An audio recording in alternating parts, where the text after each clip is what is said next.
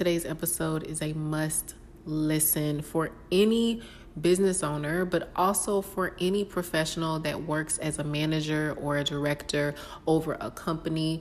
This will help you to really be able to see the psyche and how people interact. I truly believe that this is the start of an amazing conversation, but I want you to know that this episode is not only rooted in experience, but it's also rooted in reflection. So, without further ado, let's get into today's podcast episode. Hey, Lee, welcome back to today's podcast episode. Today is going to be a very um, in depth conversation. I believe it may start a series so we will see. But I definitely want to start off by saying that I am not a medical professional. I am not a psychiatrist. I am not someone who is licensed to diagnose a person based on neuro or psycho um, measures. I am simply someone who has worked with people for a long time and I've been in hospitality for a long time. And I know how different emotions in a person and different perspectives and thinking in a person can cause them to look at situations a certain way. And I also know from working on thousands of clients as a facialist that there's also ways that people encounter life. And if you are a part of you know what? Let me just stop code switching because i'm trying to figure out how the best way to say it without triggering things like my goal is to have a conversation with you but i also know that in this day and age so many things can be misconstrued or misconstrued. Yeah. So what I have noticed is that, you know, just from working in hospitality, working with people and seeing how people respond when they're not happy, when they are happy, when they've developed, you know, a relationship with you, when they um, only trust you, you know, from seeing that in different arenas, I've been able to see how people act and how people manipulate and how people will um, really just shift into different identities, especially when you're dealing with people who make a lot of money or who are well known. I've just noticed these things. Also, when it comes to being a facialist, I've worked with many clients who look at their beauty professional as a therapist. And so you get so many people that come in, and eventually you may start to notice some commonalities. You may start to notice um, just lack of emotional education for a lot of people. So um, that was one arena there. And then from coaching people into new income brackets, you know, a lot of times we like to say, oh, it's mindset work that needs to be done. And when I first started coaching, I thought it was mindset work as well. But over time, I realized that it's not mindset work, it's truly battling through those limiting beliefs and working with someone that you trust that can hold space for you to help you to really realize that things that you encounter in your life that could be holding you back from success need to be released. And a lot of times, if you are not in a place to receive it from someone, like if your mom is telling you, hey, you know, you're stubborn, or if your, you know, partner is saying, hey, you know, you can tend to be stubborn, you're really not going to hear it until a um, a coach or a therapist may come in and say, Hey, you're trying to reach this income goal, but one reason why you can't is because your stubbornness is causing you to have a major blockage. And once you move that out the way, that's going to help you to get to where you need to go. So, in observing people and being around people and constantly being in a space where I am dealing with people, I've really been able to observe people. And I've also learned the hard way of what happens when people manipulate you or when people are not aware of their actions, like they're not aware of how they're responding, or they have grown up with such an embedding of lack of emotional intelligence. And because of that, they are unaware of how their actions are until those actions are presented to a person that can show them a different light. And I will say that my time in St. Louis gave me a total seven year class in learning about the culture of people and also learning about the mentality of people. And I spent a good amount of those years really working to try to um, change the mindset. And I'm a person that believes in vision, right? I'm like, I see where the world is going. And, you know, I love to help people see the vision because the sooner we can see the vision and bring the vision to life, the better for us. Why is it that we are always the last to find out about things and then we just have to hop on board? And when I say we, this is a cultural conversation, but really it's a um, income class conversation. You know, when you're in the wealthy circles, you know, the conversations are way different than when you're in more of the poor circle. When people are having conversations about the money changing, that happens before it hits mainstream and before it becomes this larger conversation. And then after is when, you know, the poor are able to get on track to it. It's also a mindset thing. You could be a wealthy person, lose it all tomorrow, and your mindset is so ingrained in wealth that you're bound to get that wealth back because you know how to um, move in those wealthier circles versus a person who is poor who maybe gets some money but you know they didn't take the time to really learn how to move like the wealthy or like the rich. They will or the middle class they will turn around and go right back to being poor because they did not mentally upgrade themselves and your brain is the most important asset on your body right your brain you know, we have insurance on our body, but your brain, when you are personally developing yourself and professionally developing yourself and developing your mind and developing your mental fortitude, that's one of the best things you can do for yourself. One of the biggest investments you should make in yourself is in your brain. And there's so many people, and I've learned this from my time in the beauty industry. There are so many people that will spend thousands and millions of dollars on their bodies, but they won't put that same level of attention and investment in their brains.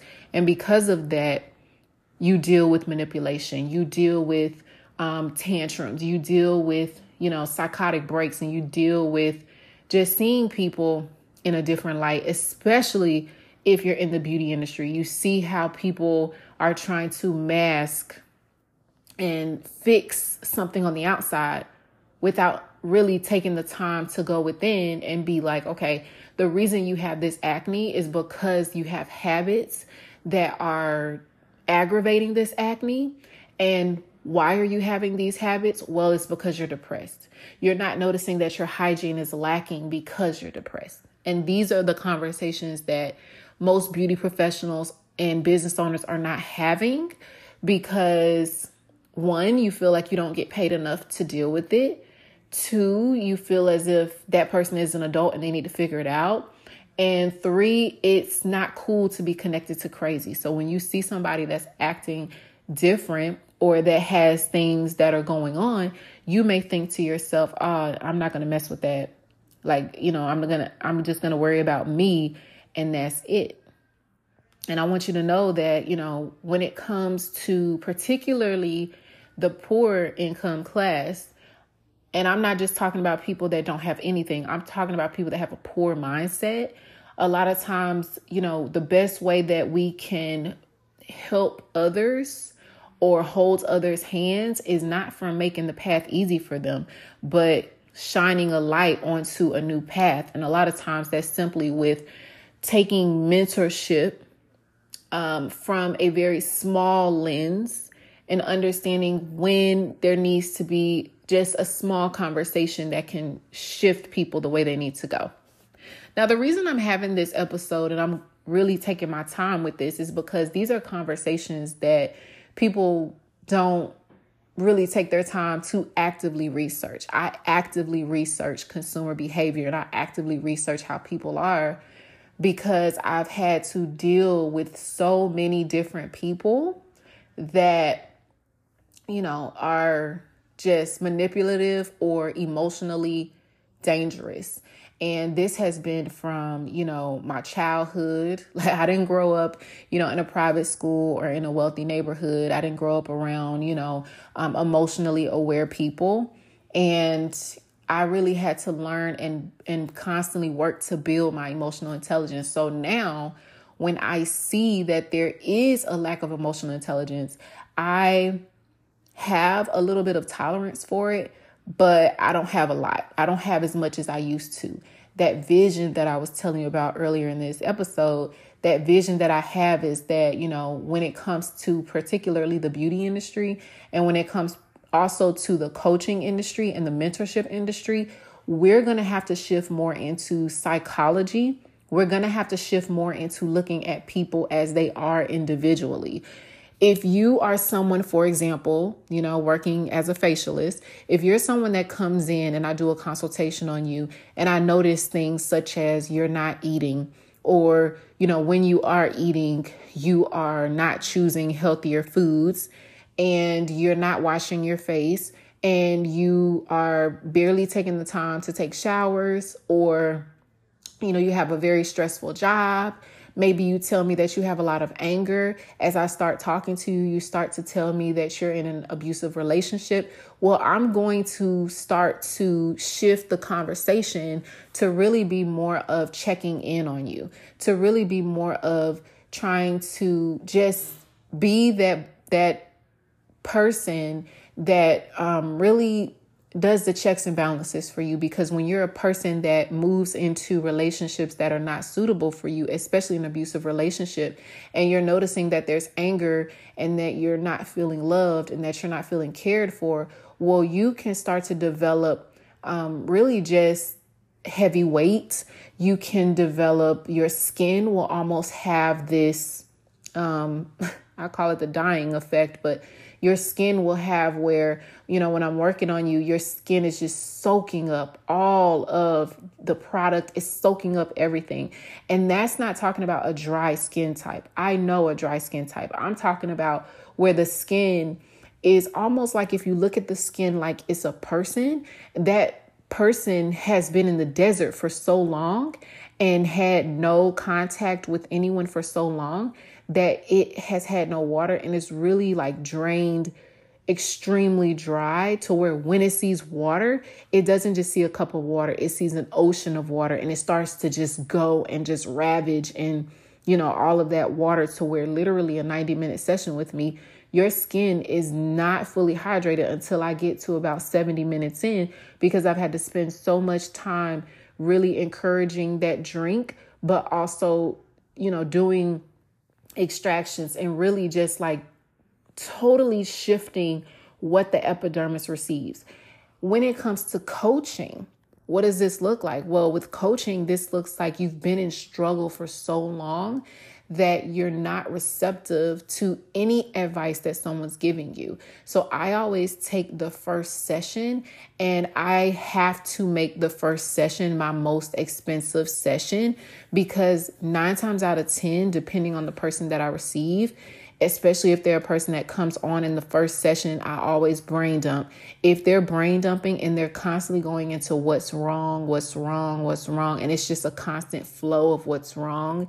And if I start to notice that they're feeling inadequate or they're feeling like they don't know what to do or they're feeling hopeless, then I have to take that actual conversation and let them know hey, you're going to have to move into another session because this first session is really designed to take off that baggage and that struggle that you've been wearing. And then from there, nine times out of 10, you're not going to listen to anything that I tell you to do today, or you're going to halfway do it because you've been struggling for so long that a level of pride takes over to say, well, you have tried everything.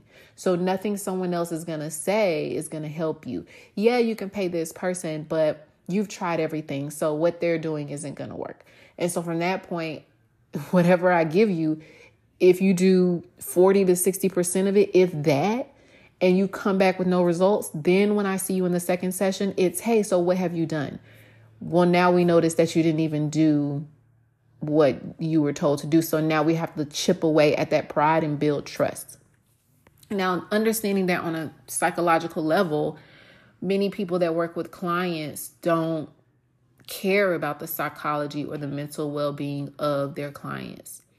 And I really felt called to do this episode because so many people are wondering why they aren't having clients or why it's hard for them to get clients. And a lot of times it's one of two things. The first thing is that you are not aware of how you're presenting to the world. So you might be walking around with high functioning depression, high functioning anxiety, etc. One of the main symptoms that I see of that is that you are saying that you charge a luxury pricing, but then you're showing up to work in a moo or sweats, um, or you didn't take the time to, um, you know, put yourself together. So your headshot and who you are in person, they have very different distinctions. Now we know headshots are, you know, you wearing makeup and things like that. But the distinction between your headshot and who you are when you go to work is totally different to where your headshot is like this extremely made up person, but the person we see in person is as if you just woke up out of bed. You are, you know, you're hunched over, you are, you know, sounding hopeless, and you're really high functioning depression, basically, or low functioning. You could be low functioning and just going through the motions, and energetically, it's a very low vibration. Now, the second reason um, is also that your clients don't see true value from you. And that just means that you have to build yourself as an authority so that clients know that you're the person to go to.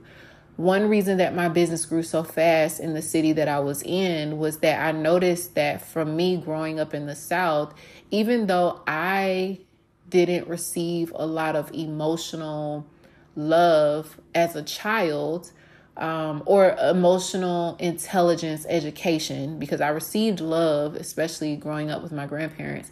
I received love, but I didn't receive a lot of emotional, intelligent education. I learned how to serve other people. I learned how to be domesticated. I learned how to simply be charming and to blend in enough to be around people.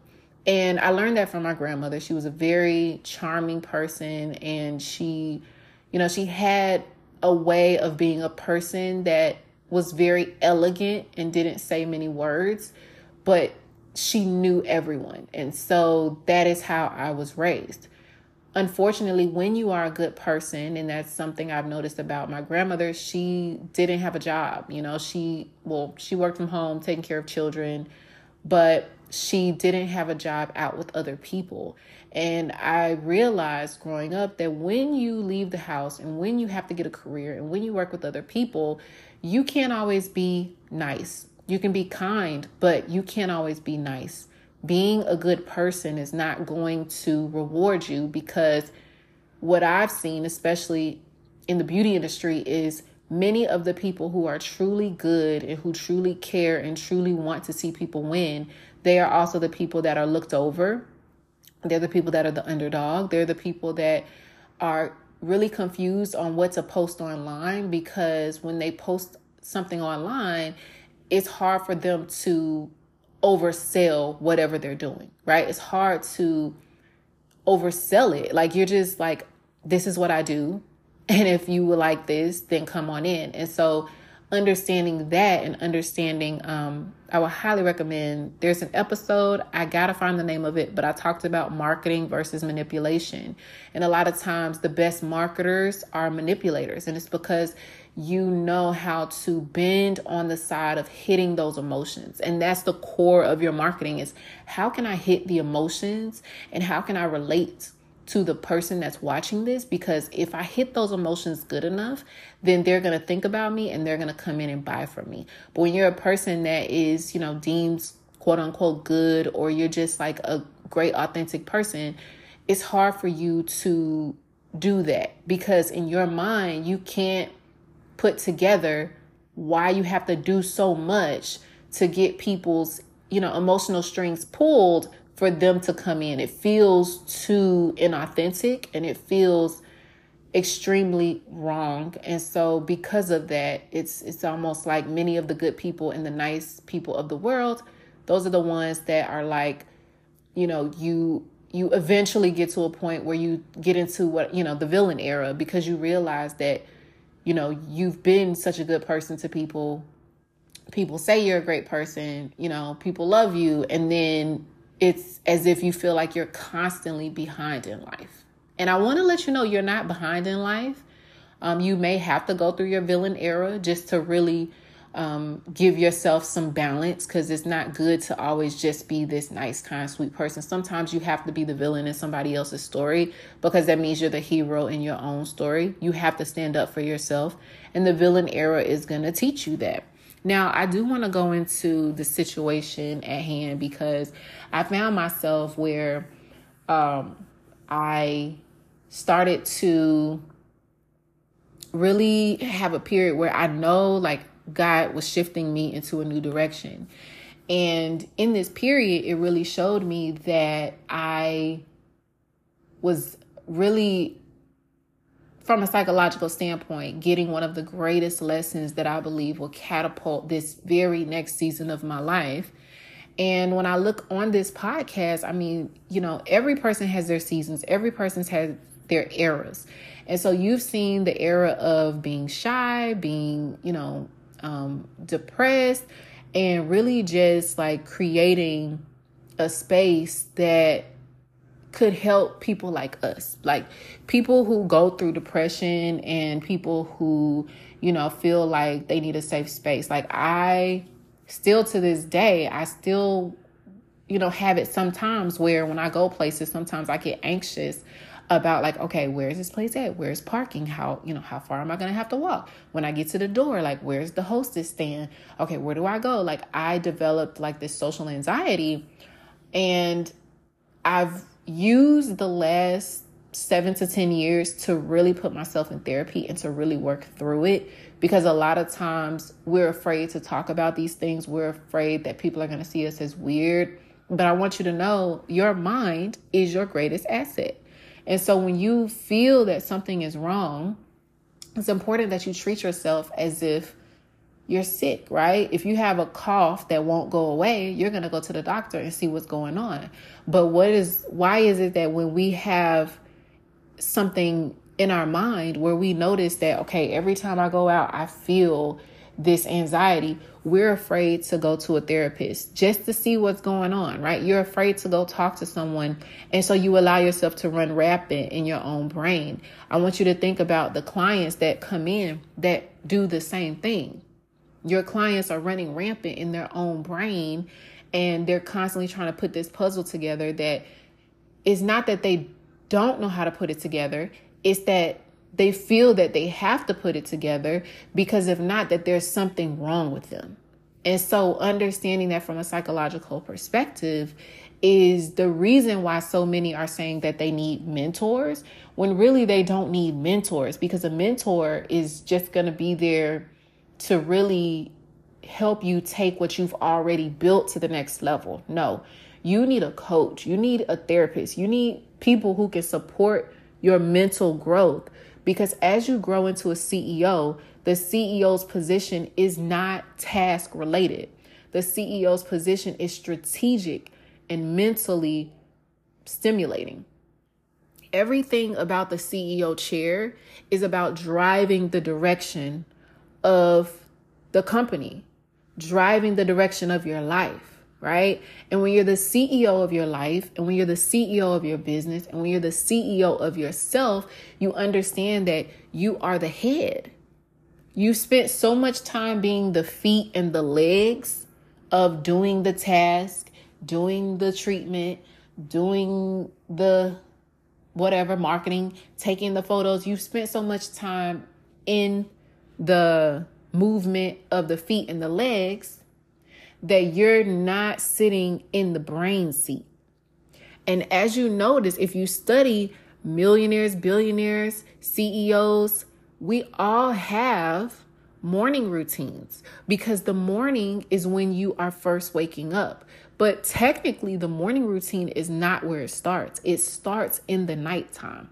So if you're a person that is doom scrolling, if you're a person that is going to bed after watching horror films or you're a person that you know you you go to sleep crying because your situation in in your life is just so bad that you cope by just crying yourself to sleep. And trust me i know as a child especially as uh, middle school years and a little bit of high school i try i cried myself to sleep many nights because my family did not have that education of the emotional intelligence and so when you're a person that is severely depressed for so long, you might develop it as an identity. Now, again, I'm not a medical professional, but I'm telling you from my own personal experience of how I've worked and am still working to continue to keep my mind in check as I grow. But also, when you realize that growing, you know, they say is lonely at the top you got to make sure that you surround yourself with people that can take you out of your brain because if not, you will get in your head and you will sabotage yourself and you will end up really just creating this paranoia around where you could be because you've never expanded your mind outside of the conversations that you have within it. So it's very important that you surround yourself with the right coaches, with the right therapists, with the right people today. Because once you start working with clients, if you're not careful and you don't have authority and self sovereignty, your clients could end up becoming personalities in your brain.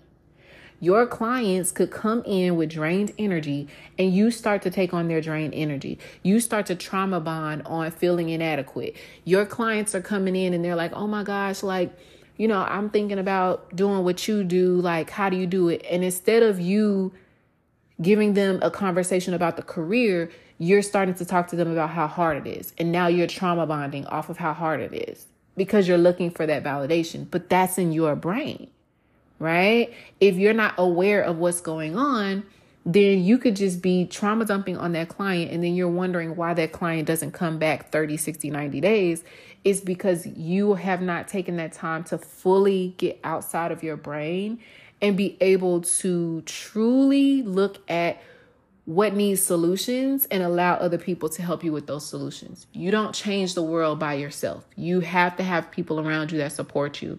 And if you understand that it's lonely at the top, you understand that you as the CEO, you as the visionary, you're driving a vision that requires you to be in your optimal health, then you understand that it's important for you not just to look good as a CEO, but it's important for you to be mentally good as well. It's important for you to have that mental fitness going on as well. Now, I'm going to go ahead and shift this conversation because I actually was um, really just like doing some research. I felt so. I just followed my intuition and followed the nudge because I realized that when it came to my time in St. Louis, you know, I I realized that that was a seven year lesson. And I realized that in my growth, I realized that I grew so fast because it wasn't just about the facials, it was also about helping people get out of their mind, helping people to really, you know, I'm like a therapist. Like it was just like when people would come in and they're talking about their day, they're talking about their stress, they're talking about their relationship, they're wondering if something's wrong with them. I would help them to just pull out of that conversation in their mind, be able to fully let go and be able to look at it from a different perspective by lifting them to a higher frequency. And I didn't notice just how powerful that was until I started noticing that my clients were, you know, going for better jobs and finding better relationships and moving into, you know, better communities and I started to notice that not a lot of people, especially in the beauty industry or in the coaching industry, not a lot of people take this seriously. They don't take it seriously about the spiritual well being of their clients or the mental well being of your clients. It's simply just, well, you know, this is what I do. This is, you know, niacinamide, this hyaluronic acid, you know, this is how, this is the business strategies. Like it's so logical and it's so just focused on the main thing that it doesn't look at the comprehension mentally. Is that person mentally or spiritually able to comprehend what you're telling them? Because if not, you could actually do more damage. And one way that people will connect is when they start to trust you, yes, but when they also see that, okay, this person takes this seriously because it's not just about this one thing, it's also about me, right? So once I started noticing that, I really had to go into a level of protection for myself.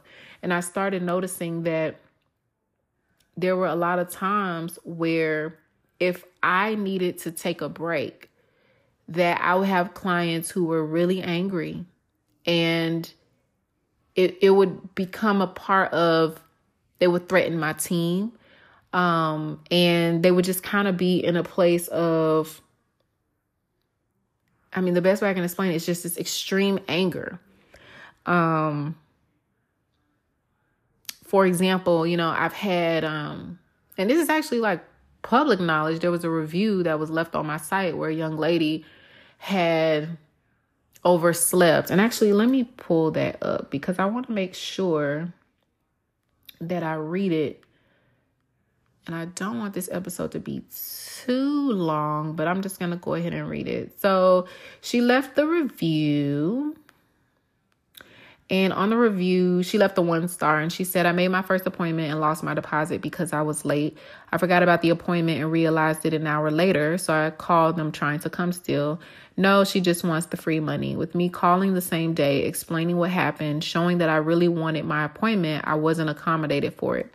As a business owner, I will work with my potential clients to make them happy. If I didn't call at all or days later, then I could understand. Just don't like their professionalism. Other facilities always work with me if they can. She didn't care at all. And so that whole review shifted the way I looked at my business. And you know, if you're a person that is like, when you see a one star review, you get upset instantly, you just start snapping. You are part of the problem. And I'm just going to say it like that. You are part of the problem because the thing is, you are taking on that person's low vibration and you're allowing it to dictate something about you. And part of the four agreements is not taking things personal. Part of the 48 laws of power is not taking things personal. When you stop taking things personal and you start to get out of your mind about things that other people do and you start to realize that they do things because that's how they do things, then you start to look at people as what they are presenting to you and you start to really look at the information that they're giving you and realize that there's a way to still put your foot down while also still realizing that some people are just not going to be happy. If everybody is happy, that doesn't that that's not necessarily a great thing because there's going to be people that don't like you. There's going to be people that have so much to say. And I know for me, when it came to this particular review, the first sentence, right, um, about making your first appointment and losing your deposit because you were late, you know, any business has a policy that needs to be abided by because it's not just about that person, it's also about the next appointment afterwards. And so the response that we provided was very straightforward. And the reason it was straightforward was because, for one, I knew that people were going to read the review and I wanted to give an honest response. But I also knew that I couldn't take on her anger. The response that she gave about, you know, she realized that she was late and tried to come in. Well, you trying to come in and being offered a, you know, a reschedule but you were upset about the reschedule because there's a policy in place, right? And so because of that, it became this anger where it's like, nope, she just wants the money. Um, I wasn't accommodated. As a business owner, I will work with potential clients to make them happy and things like that. And so when you are um when you are really going through situations where you notice that people are not happy when you enforce the boundaries it's not for you to to be like oh i'm going to go fall back on my boundaries so that you're happy and a lot of business owners do that and when you do that so much you realize that your business is dependent on the emotions of your client which makes it the emotion of you.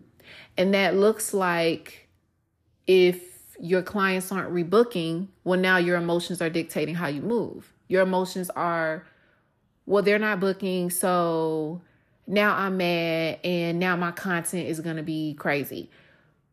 And I understand because a lot of times you can feel like I'm doing everything in my power to do this business. I'm doing everything in my power to keep moving. I'm doing everything in my power to grow. I'm doing everything in my power to provide the best. But then I'm wondering why these clients are not respecting me. I'm wondering not why these clients are getting angry. And I want you to know that depending, especially if you are a person of color, depending your culture or your income class may be psychologically not on the frequency that you need to move your business on.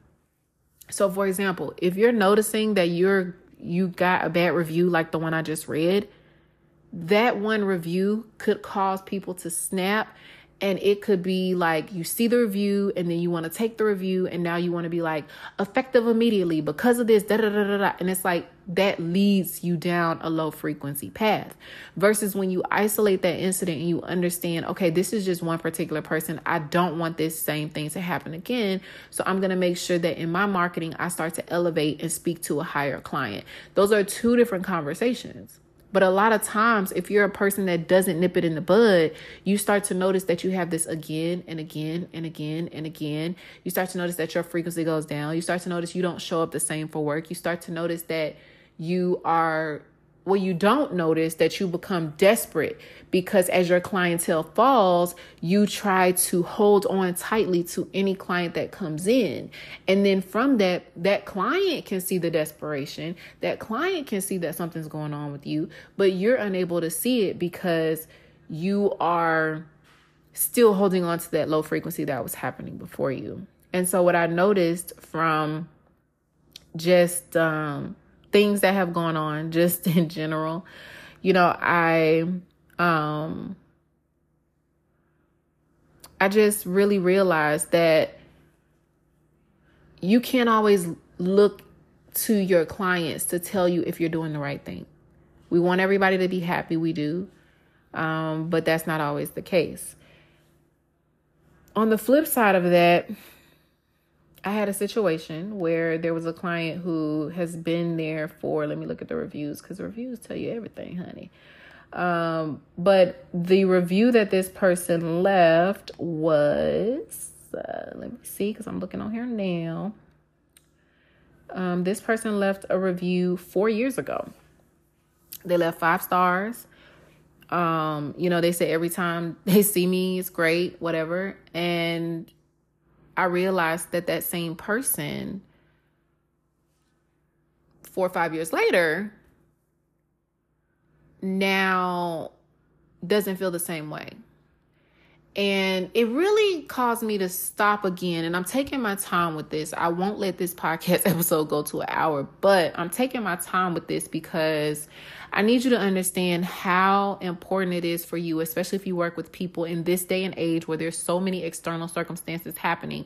I need you to understand that you have to be able to separate yourself from the situation emotionally because you have to be able to stop and really rein yourself in before you throw the train off the track. Okay. And a lot of people are not doing this. A lot of people are allowing the emotions of other people to have them running crazy. Okay?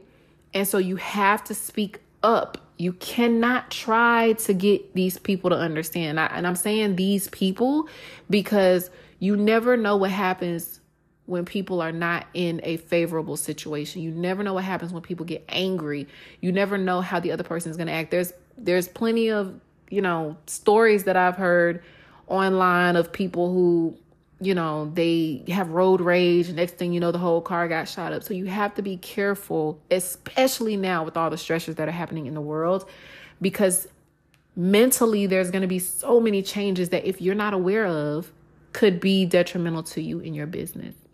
And so, what I realized with this situation is because this had been a situation where this person had become to know me and like me and trust me over a four year time span, when I had to enforce a boundary, and it was a very heavy boundary, this person became angry. And you never, anger doesn't have to look like flat out tantrums. Sometimes anger can look like very small manipulative behaviors. It can almost be a situation of a child. If a child is trying to get the attention of their parent, they're willing to deal with negative attention because it's better than no attention. A lot of times, if you have, you know, a child that likes to act out, right? A child that likes to just be the class clown and act crazy is because that's the only time that they get attention. Okay.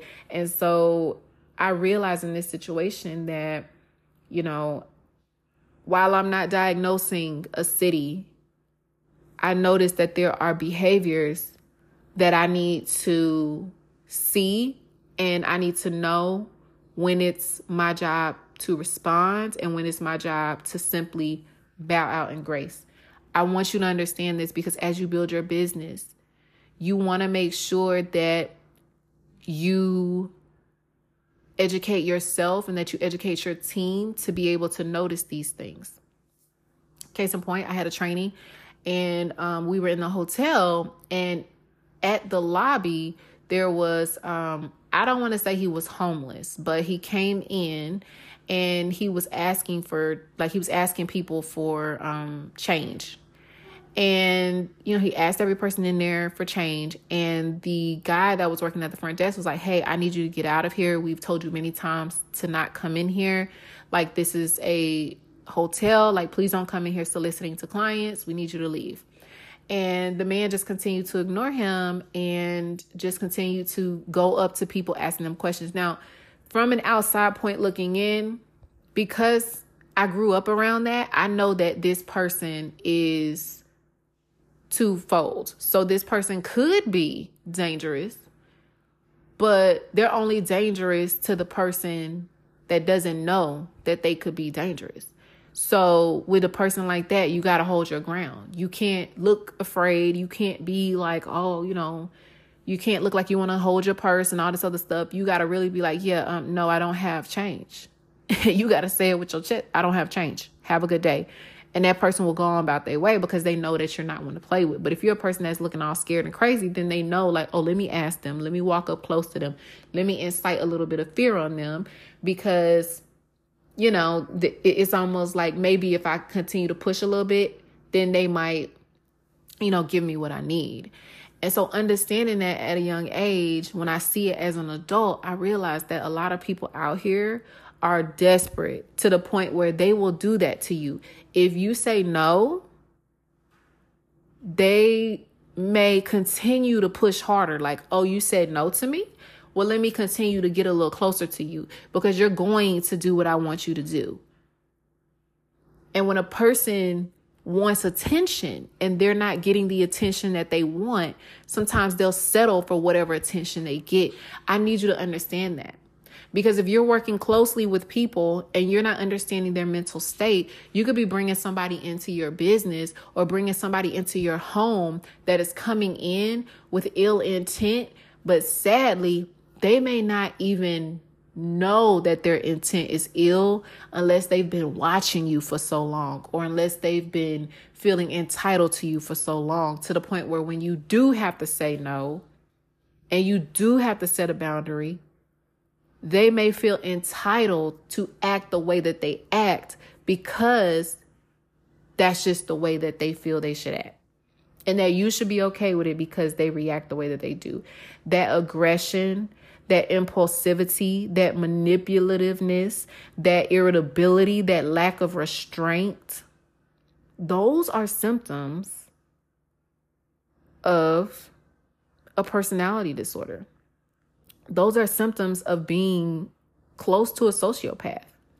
And I need you to understand this because I'm just going to use this episode to really dive briefly into it. But if you want a more detailed episode, let me know because the the way that people are mentally changing, you got to understand that you're going to start to notice you're just going to start to notice certain things with people and they're going to make you feel as if something is wrong with you because to them it's like well no this is this is what it is and when people have struggled for so long eventually it gets to a point where it's like well i'm not going to do it everybody else's way i'm going to do it my way and that way could be dangerous to you it is not your responsibility to stay there deal with the abuse deal with the attacks deal with the ridicule deal with the constant push it's not your responsibility to deal with that. Get away from that as soon as possible. Protect yourself legally if you need to. And just make sure that you are aware of any type of harassment that this person may do because impulsively, they are not they are not rational. And you have to continue to move forward. Now, sociopathy is um let's see. I want to get you a good idea of what it is because so many people just listen to mental health things and they're just like, oh, that's bad, but no, you should really learn about it. And I've been in the psych ward for a visit, so I can tell you that there's so many different personality disorders, okay? And so um you just want to pay attention to it. And since I've mentioned that health piece and I've documented that I've dealt with anxiety and depression, I will tell you that when you are a person that deals with anxiety and depression, you especially have to be careful because you do not want to identify with the emotions of anxiety and depression. When it becomes too common to you, you may allow yourself to sit in those emotions because they are common. And you need to not do that. So I just want to let you know that.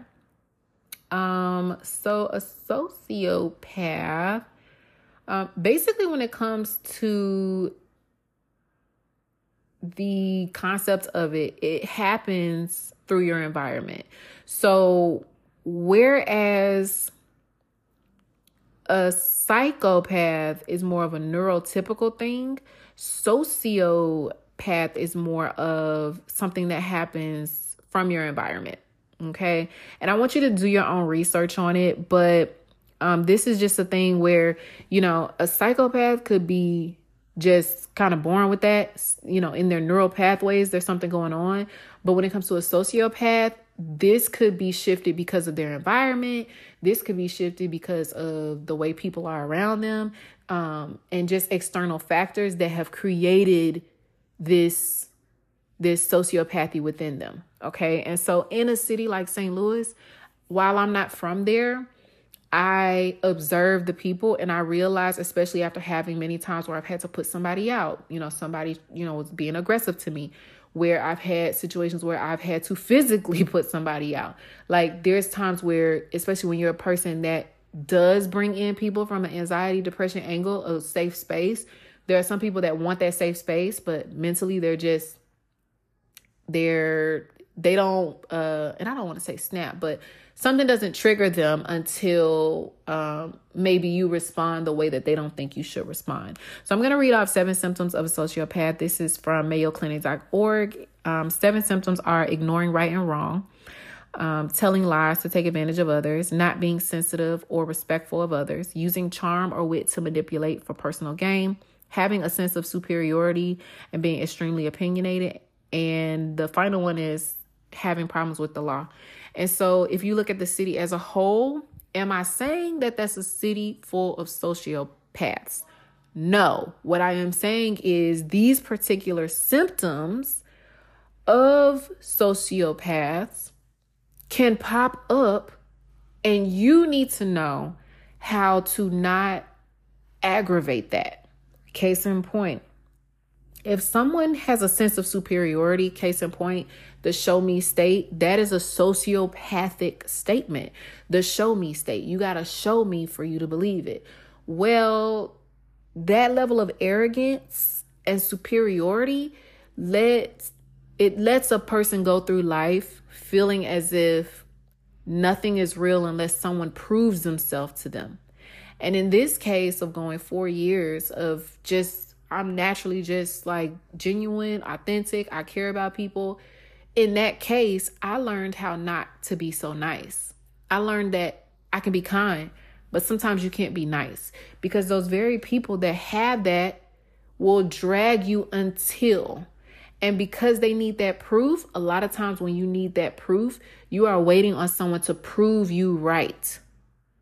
While you're coming in saying, oh, okay, well, it's the show me state. Prove me, prove to me that this is solid. Oh, you know, we're the show me state. Okay, well, that that mentality could lead you to have this sense of superiority. And because of that, it could it could cause a person to feel as if oh well this person has always shown me that they're going to say yes every time i need something well if that person has to say no then that could lead to turning around and trying to manipulate them and a lot of times they don't understand that their their words and the things that they say could also flip that around to where you're just like okay this person clearly thinks this this person clearly thinks that a person is a bargain to them. They try to use that person as best as they can. They're all happy go lucky when that person does what they want them to do. But when that person is like, nah, I can't, now all of a sudden they get aggressive and they begin to ignore the concept of right and wrong. And they feel that what they deem is what it is, is what it is. And that's not true. That is also why there's a lot of crime in that area a lot of crime in that area, okay? Because when it gets into the heat of the moment, you might be thinking, oh man, why is a teenager walking around with a gun? Or why are these people, you know, shooting in the broad daylight? Well, the concept of right and wrong, the concept of using that intelligence is flipped into impulsive behavior and attempting to control people. And that could be by any means necessary. And in the mind, it's like, well, that's what it took impulsively. Now, maybe later this person regrets it, but it's not until this is fully brought to their attention. And if you've been raised in an environment where you constantly have to manipulate others to get what you want because that's the way that the environment is, you can develop sociopathy. Okay. Now, I'm going to read also from WebMD the red flags of a sociopath.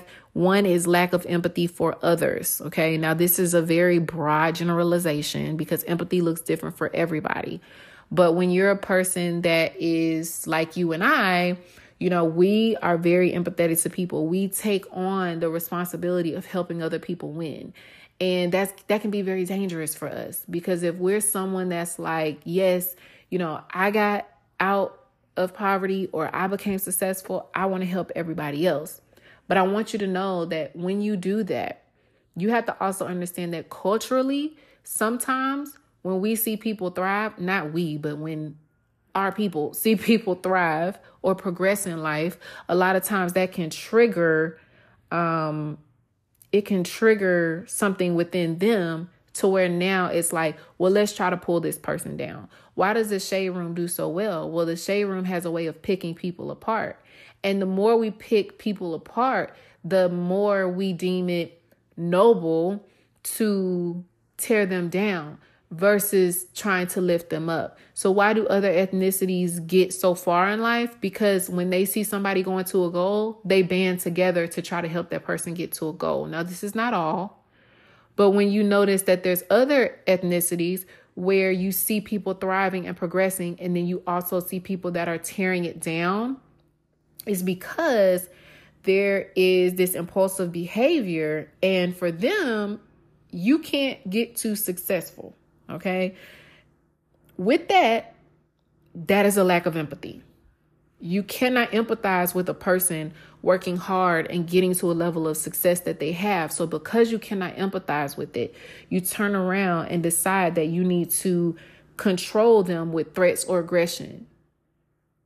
However, that looks, whether that's keyboard thugging, whether that's banding with your friends to try to harass somebody, or whether that is sending threatening text messages to someone or telling someone that you're going to destroy their life. Well, in that concept in the mind, it's okay to the person that has these sociopathic traits to try to control that person because at the end of the day, it's not about what they say to you, it's not about how they make you feel, and it's not about the aggression that they send towards you.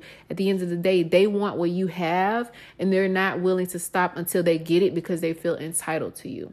So I'm just going to stop there because, of course, we're getting close to an hour. But I wanted to really start this conversation because so often we talk about the top being lonely and we talk about fear of success and we talk about all these other things. And as a community, it's important that we start having these conversations. Why is it okay to have the sprinkle sprinkle conversations and to teach people how to manipulate other people to get what you want? But when it comes to looking at the flip side of how that can be dangerous, you're not understanding that when you want what somebody has and you covet it to the point where you attach to it, and when that person says, Hey, I can't, then you start to get aggressive and threatening. If you're wanting to be successful, you need to know these things up front because if you don't, you could end up putting yourself in a situation where you are being torn down by your own people. And if you're not mentally or emotionally secure, if you don't have someone that is helping you to get out of your mind, if you're not able to stop the emotions, yes, it is painful to see that people want to tear you down or that people feel um, aggressive or impulsive towards you. And trust me, as someone who had dealt with this for many years in a city where this was normal, I want you to know that getting a team around you is important. Getting a therapist, getting a coach is important because a lot of times you can feel crazy. You can feel as if you're in your mind and something's wrong with you. But I want you to know that the people who don't seek help, they're the ones that need the help, right? So for you, when you're aware that hey, you know what? I'm I'm stressing my brain out and I'm giving myself overload by trying to make sense and rationalize these things, I need someone to help me. That is the first sign of truly getting to your next level. And I know that you have a huge level. You're not just meant to make a hundred thousand, you're meant to make half a mil, a mil plus. You're meant to build amazing businesses. And maybe the business you're in right now is simply a stepping stone, or the job you're in is simply a stepping stone. But the sooner you can get out of your head and not allow anyone else to mess with it or to try to be aggressive and attack your mind, the better. Now, I'm definitely going to do a part two because I have so much more I want to talk about, but definitely let me know if you want a part two because I want to make sure that this is something that we all want to know because, you know, I get a little nerdy with stuff like this. But listen, thank you so much for listening to this podcast episode. Please don't allow the world to take over your mind. Protect your mind at all costs. And I can't wait to talk to you in the next podcast episode.